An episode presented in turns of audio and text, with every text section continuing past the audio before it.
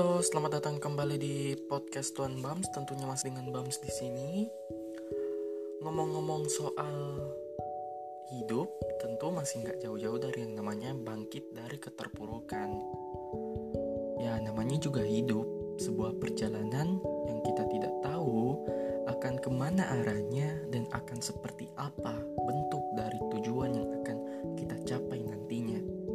Yang kita tahu adalah bisa mengusahakan yang terbaik untuk hidup kita, meskipun yang terbaik di mata kita belum tentu terbaik di mata orang lain, utamanya di mata Tuhan. Namanya juga hidup, sebuah perjalanan. Sejauh apa pun kita melangkah, seberapa kali pun kita bangkit dari yang namanya kejatuhan dalam perjalanan, kita pasti pernah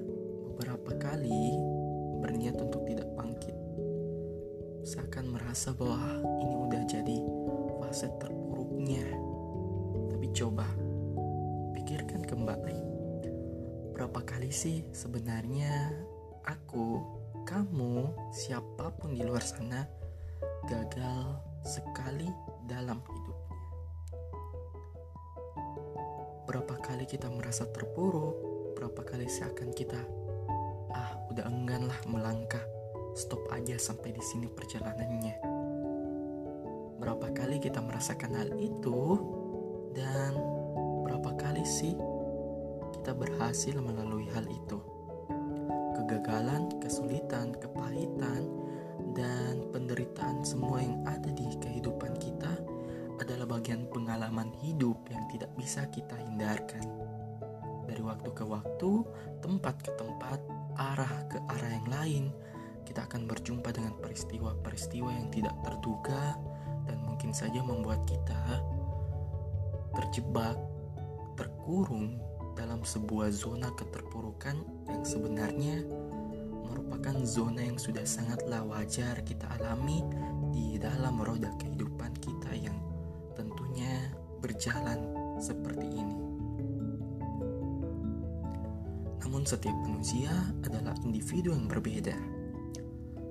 Sebabnya kita semua punya caranya masing-masing dalam menanggapi peristiwa yang bisa dikatakan merupakan kesialan ataupun kemalangan itu.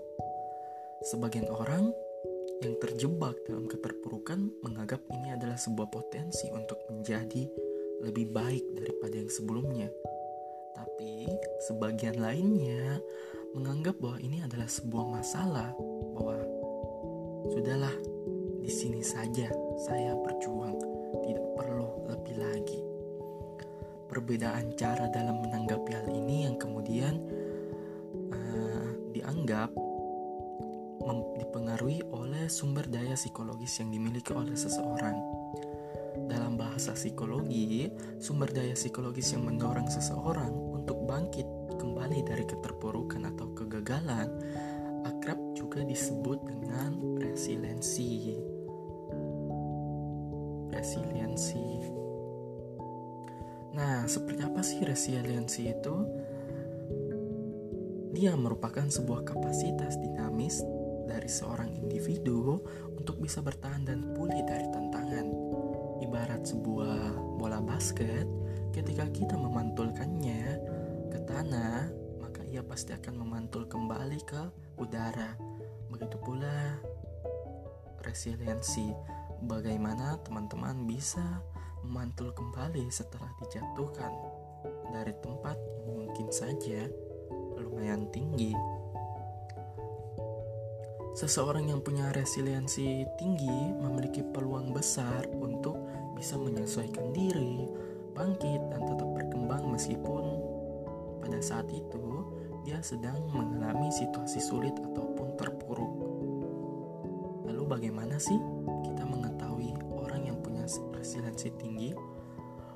Ya, orang yang memiliki resiliensi tinggi itu cenderung bahwa ia bisa berdamai dengan emosi negatifnya sehingga ia merasa bahwa hidup bisa dikatakan netral ataupun tidak memihak Sederhananya, hidup adalah sebuah konsep keadilan yang harus dijalani.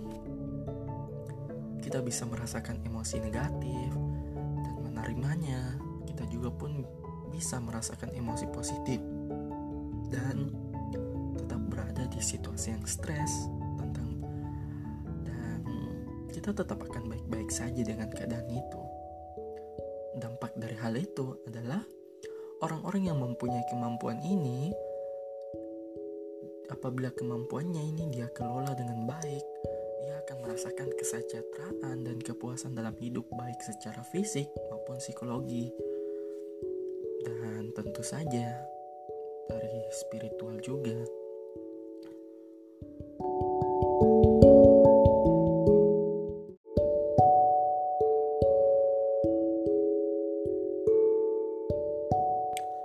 Lalu, bagaimana sih konsep menerima diri dalam bangkit dari keterpurukan?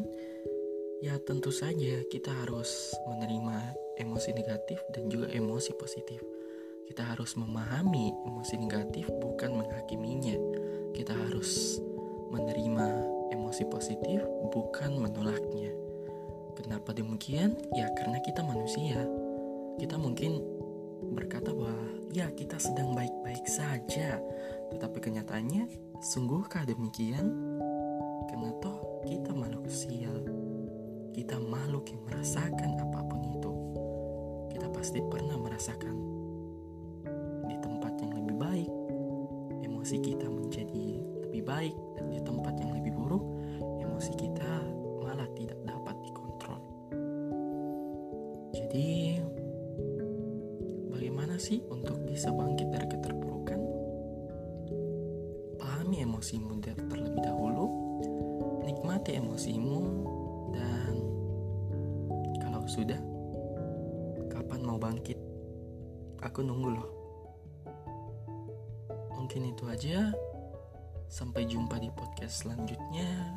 Dan tentu saja, salam Tuan Bams.